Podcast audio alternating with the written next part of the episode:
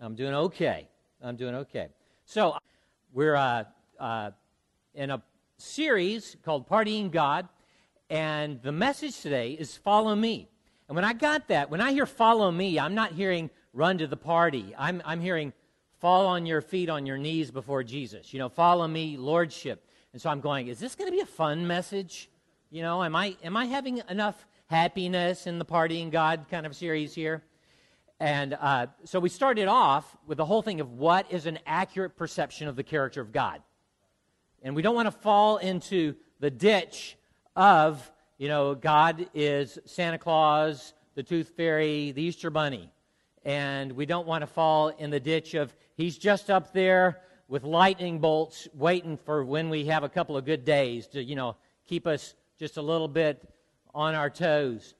You know, if he's just the tooth fairy, then we've got, you know, that's my God over there. When I lose a tooth, he slips a dollar under my pillow. You know, he's a really nice God. And in, and in the spring, I always get chocolate from my God. So he becomes inconsequential. He becomes insignificant if he's just the nice little God that only does things for me that makes me happy. And if he's on the other side, he's the one that is, you know, so terrible, so mean, so easily angered by me that then there's no relationship. I can't come close to him. And there's no forgiveness. There's no no intimacy with god. So we want both of these. We have a god who is wonderfully attractive incredibly attractive and fearful at the same time. It's a little bit complex for our brains to wrap both of those pieces together but we need in understanding the party in god we're moving toward trying to move toward the center he is full of what is that word, Jeff? You like joy. He is not the killer, he is the giver. He is not the killer of, he is the giver of. Good. Y'all are incredibly responsive today. so, and last week, Jeff said, you know what? We're supposed to go to the party wherever it is.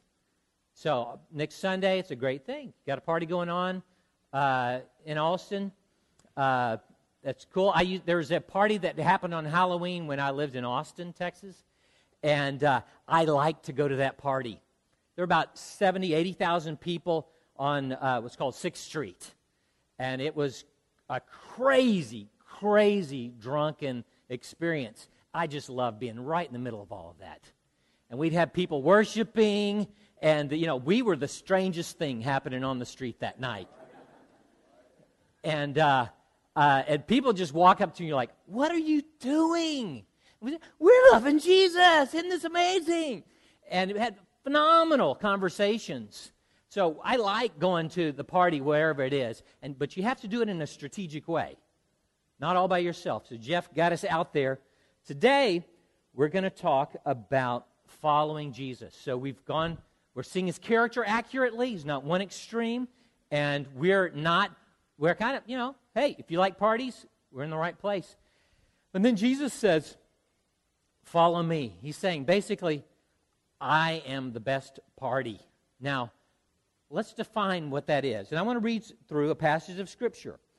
In Mark chapter 10, if you've got a phone or an iPad with your Bible on it, or some of you are, I, you know, if I see someone with paper, with some kind of leather bound thing, do we have any of those in this room? We have real Bibles in here. Awesome!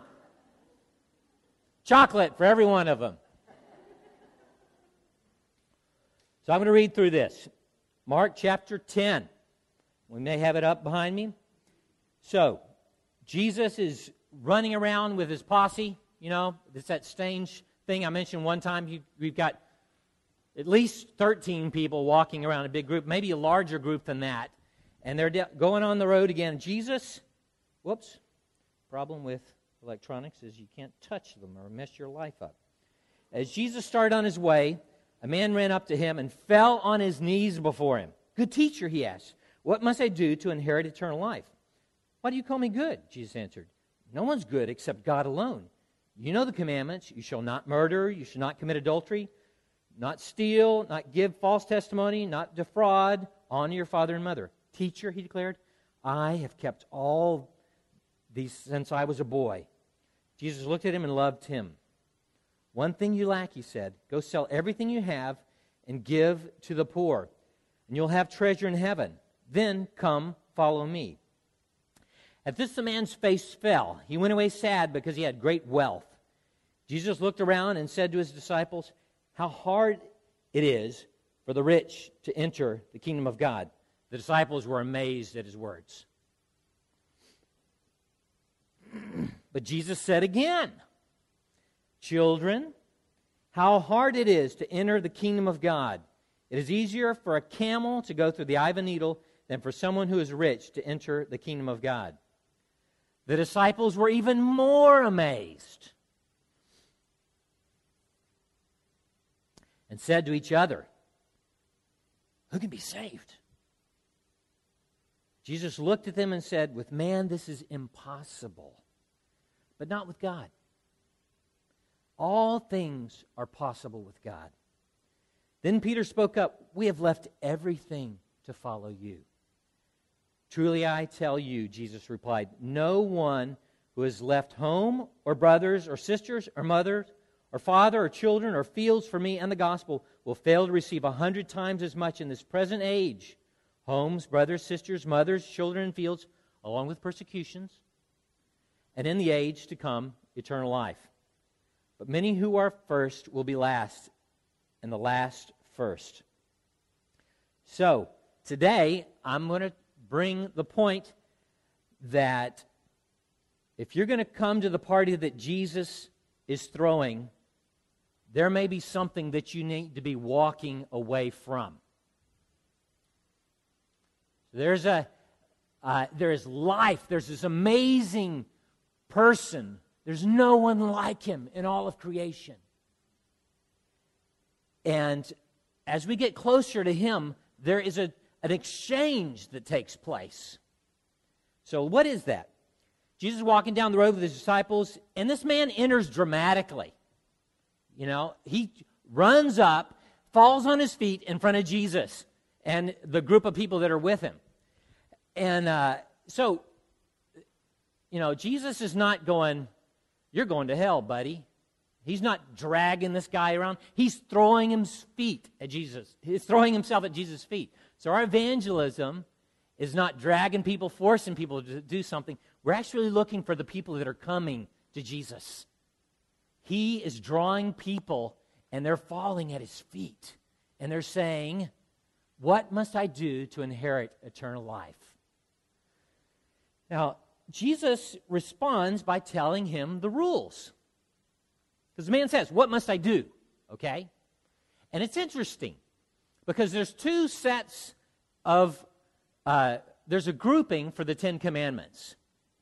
The first four and the last six. The first four are about worshiping God, and uh, five through ten are about loving others and honoring others. And Jesus in here gives him the second set.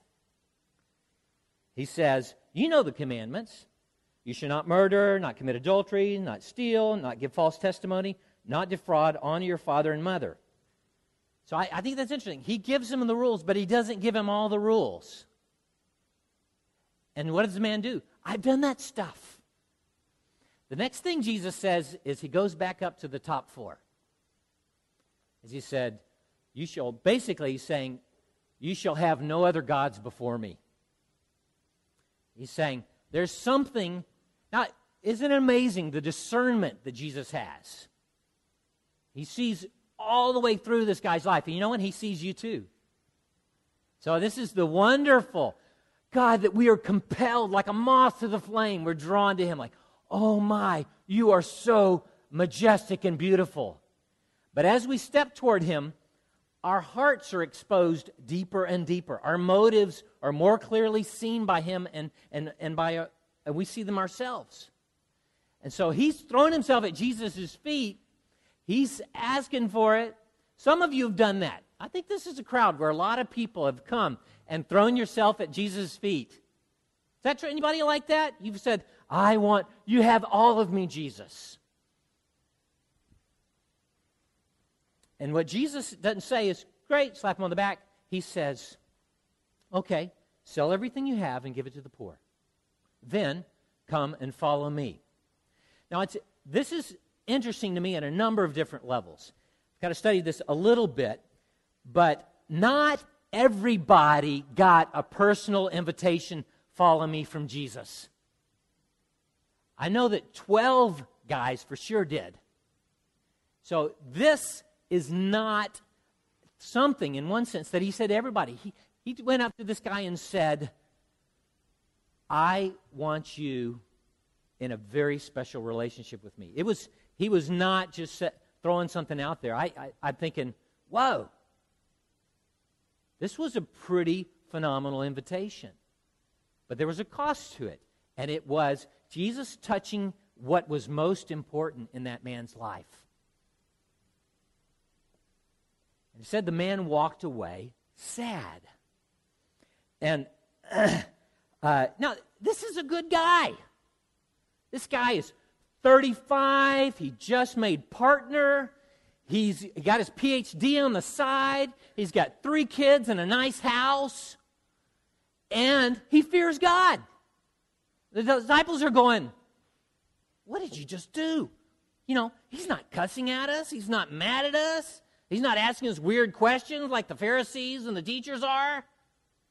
Don't we want this guy on our team? We got some financial needs here. He's respectable. I, you know, I'm not feeling respectable everywhere we're going, Jesus. This, this could work toward us. What are you doing? and Jesus is saying, you know, this guy definitely has a money problem. The disciples are going even more amazed. It says they got they went from amazed to the next level. And Jesus says, You know, guys, the one that dies with the, the most toys loses.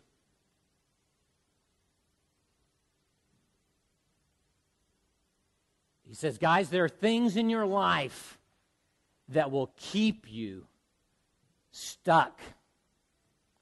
There are things in your life that are going to block you from this close and intimate relationship with me. He's saying, you know, actually, Money is not the root of all evil. It says in 1 Timothy chapter 6, the love of money is the root of all evil. It's not what you have, it's what has you.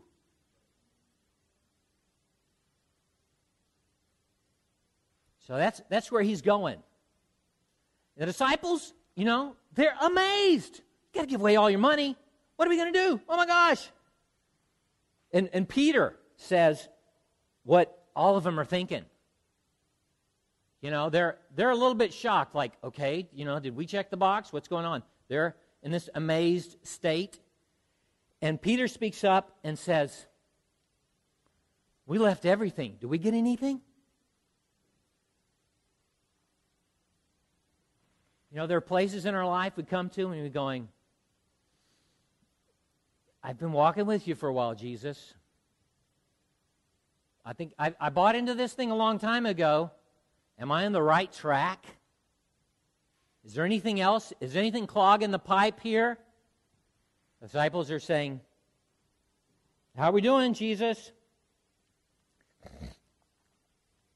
And he says something very interesting to me. He said, There is a reward for people that lose their lives. There is a reward for people that give everything they have to Jesus and follow him. So, truly, truly, I say to you, truly, I think there's just one truly in this passage. No one who has left home or brothers or sisters or father or mother or father or children or fields for me in the gospel will fail to receive a hundred times as much in this present age homes, brothers, sisters, mothers, children, and fields, along with persecutions. What do you think, Trey? Along with persecutions. In the age to come, eternal life. I spoke to Trey because we have something in common. We have very close friends whose families have suffered for the gospel. people that have physically suffered for the gospel, but they're rich. This is it's a peculiar, peculiar juxtaposition there. He uh, anyway, need to meet Trey later. Um, and in the age to come, eternal life. So he's saying there is a reward right here and now. That's interesting. And there is this there is life forever with God. So I'm going to show you a little graph here and explain a little bit of what I believe Jesus is saying here. There are three areas of our life that Jesus often touches. And there's passages, there's, there's three passages in the, in the scriptures where Jesus says, Unless you lose your life and follow me. And then he lists out different things. I, so it's interesting to me, in each one of those passages, they actually come back to this core list that Jesus has right here. That is, your possessions, home, your intimate relationships, and your job, your success. Your, Jesus touches those things and says, Am I your Lord, or is this your Lord? He says, This is phenomenal. There is powerful stuff right here in this life if you go in this direction with persecution. There is a, there is a, it's not like, hey, give Jesus $10, you're going to get back $1,000. No, he's saying, give him everything you have, and you're going to get back so much more. So here we have it. Give your home up, you're giving up your possessions, you're giving up your security, you're giving up what you have. So it's what you have, who you know, and what you can do. That's what Jesus is asking for. So I, uh, uh, I teased about this with Jeff a little bit earlier, but Jeff is, uh, to me, one of the best examples of people that will give what he has to Jesus. And I'm just surprised every Sunday where I see him with his shirt on, you know, because he gives the shirt off his back on a regular basis. And so if he comes without a shirt, Sarah will run home and get him another one.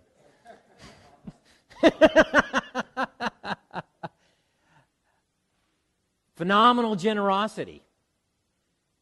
And because of that, Jeff has never lacked a car.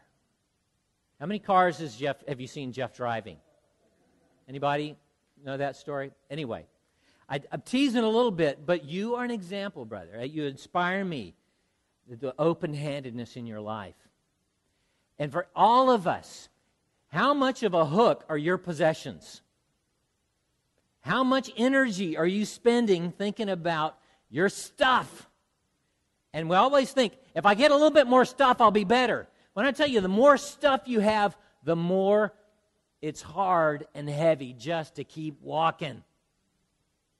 I, I really picture that at times. The possessions that I have are like, if I could carry them on my back, that would kind of give a picture spiritually and emotionally of what's happening in my life at times. And Jesus said, It is hard for the rich to enter into the kingdom of heaven. It's hard. And a lot of people go off on camels and needles and say, no, you know, it's actually a door about this big. And I was in Jerusalem one time, and like they said, this is it. This is the eye of the needle. See how little it is? And I think, you know, whatever. And uh, he's talking about a big animal, the biggest animal in the area, and the littlest thing they can do. He's saying it's impossible. It's not, well, if we get this camel to go on a diet and go a long way, you know, and we get a really big needle, we can cram that thing in there. Now, now he's saying, you know what? We're dealing with impossibilities here. We're not trying to make all this make sense. I'm telling you, it's impossible. You got a bunch of stuff on your back, it is not that it's not easy, it's impossible. So, in the second list, brothers, sisters, mother, father, children, Jesus is calling for your most precious relationships. He's saying, you can't meet your emotional needs. You can't tie enough things around people to say, this person's always going to be nice to me and they're never going to cause me a problem. You are my security. That's called, what is that called? Dysfunctional, codependent. Like, you, you are my life. You're so important. Now, we have someone in the Old Testament that is a wonderful example, and it's a complicated picture for us. This is really difficult. You know, it makes a nice Bible story, but if we make that into this age, bring it up to modern times, it's complicated. Abraham. Abraham, this son that you dreamed of for years, that God promised, that you you've watched him grow and you're just so amazed because he walks like you and he's got the looks like you and he's got all this potential. I want you to sacrifice him. Again, Jesus, our Father God, Father, Son, and Holy Spirit are not about just causing pain, they're about setting you free. But if there is something, God knew if the gift had become the center of Abraham's life, he would not be the father of many nations. So he's saying, you got to lay it all down again. So in our lives, parents, that child can become the center of your existence. And Jesus is saying, give them to me. Or you are going to spend a lot of time in anxiety and fear that you're not supposed to be walking in. That relationship that you want. How much stress is that calling? You? I don't have that relationship. Jesus is saying, What has your attention? What are you spending all your time doing? Give that to me. What's in charge of your life? And then, fields success in your career, your reputation. You know, if you've spent up to age 30 getting your postdoc, and Jesus says, walk away from that, what do you think that would feel like? I've given everything. I've been in school for 25 years. Do you know how much debt I have?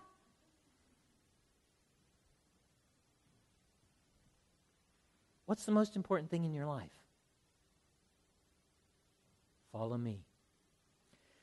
Now, this is one I can talk about. I've had three seasons in my life where I've walked away from everything. The last one was leaving Indonesia. Our family was there for 10 years. That's where I raised my children. Uh, you know, it, you may think, oh, those poor people suffered. We had an amazing life. You know, I had motorcycles, flew on planes, landing on rivers, went to over the mountains covered with, you know, it was, it was a crazy volcanoes, earthquakes, tsunamis. I, it was a great time. Now, it's, my sister in law said before I went over there, you're, she was really upset at me. She said, You're just a thrill seeker. And I said, You're going to have to hit me harder than that. That, that just feels good, you know?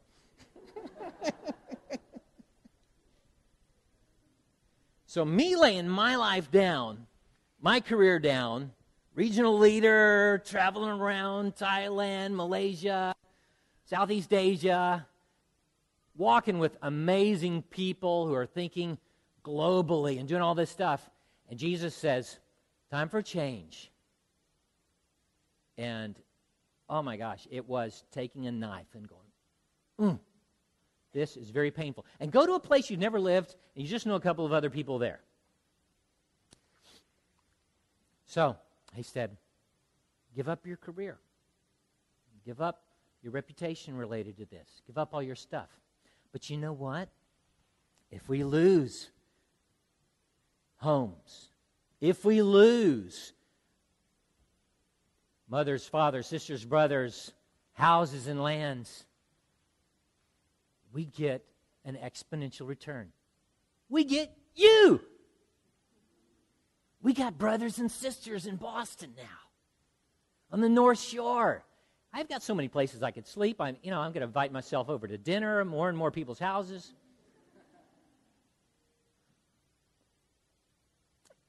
And we had a, I was thinking about on the financial side.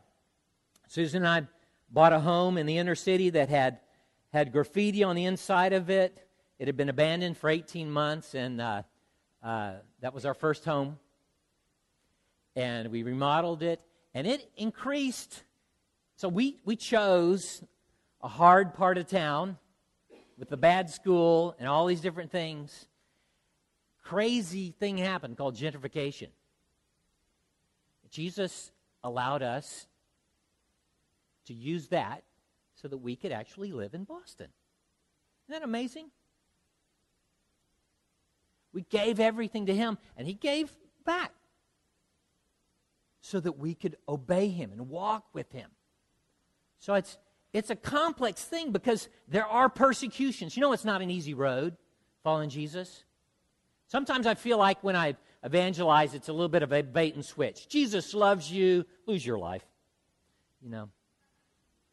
Jesus loves you, He cares for you.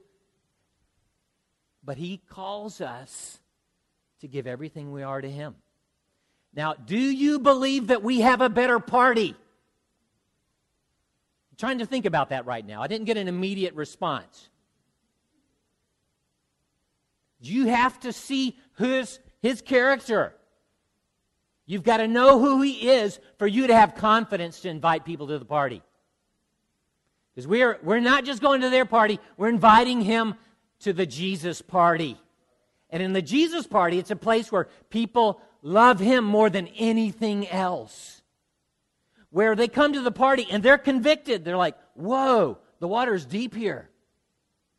This is not just kind of hanging around people. They're, well, you're kind of serious about this stuff. You hear stories like they, they left everything they have. They left that career and they moved to another country. This is kind of an awkward, strange group of people. They're losing all of that potential, all of that value. What the heck are they doing? They're following Jesus. Come, follow me, he says. So I want to give you a little bit of application right here. Are you spending your time thinking about the rules? The second set of the rules, you know, 6 through 10, or are you thinking about the first set? You'll have no other God before me. Worship band, come on up here. You know, you're not stealing or dishonoring your parents, but you're clinging to other people desperately and saying, I'm afraid. And I want us to take a, a time of exercising all this. I want us to think about our homes, our possessions, our family and friends, our, our jobs and careers. And I want to call you to follow Jesus at a deeper level. Now, this is something that we can do every day.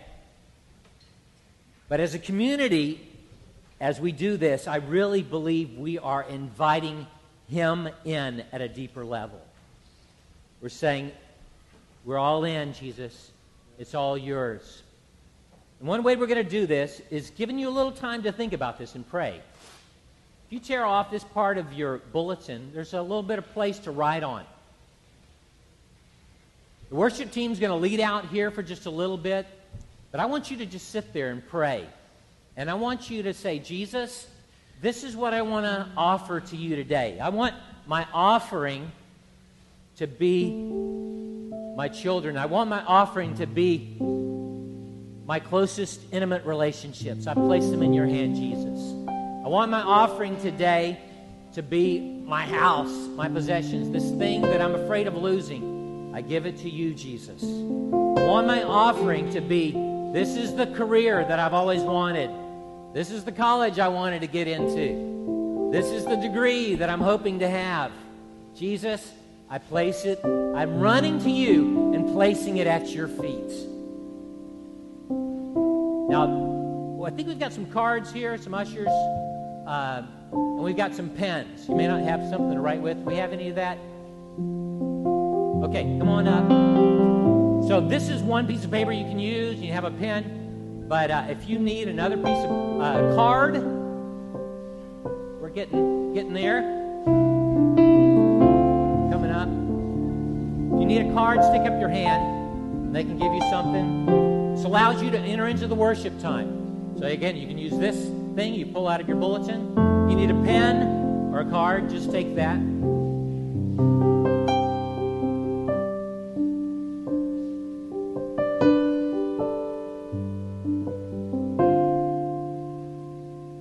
And spend some time in prayer.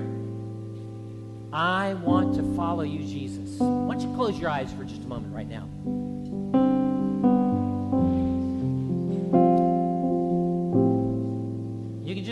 under your breath, pray along with me. Jesus, I want to follow you. You are God and I am not. So if there's anything that's holding me back, that I would be one who would walk away sad from any challenge that you would give to me, show me what that is right now there's anything blocking me, throwing myself at your feet and giving you all, show me what that is right now, and I want to exercise that muscle. I'm going to write that down, and I'm going to bring it to the front. I'm going to lay it at your feet, Jesus. Show me what your abundance is, Lord. You said there is abundance. You're not lacking. You're giving a hundredfold. Something phenomenal here. But there is a price, there is persecution But I say yes to you, Jesus.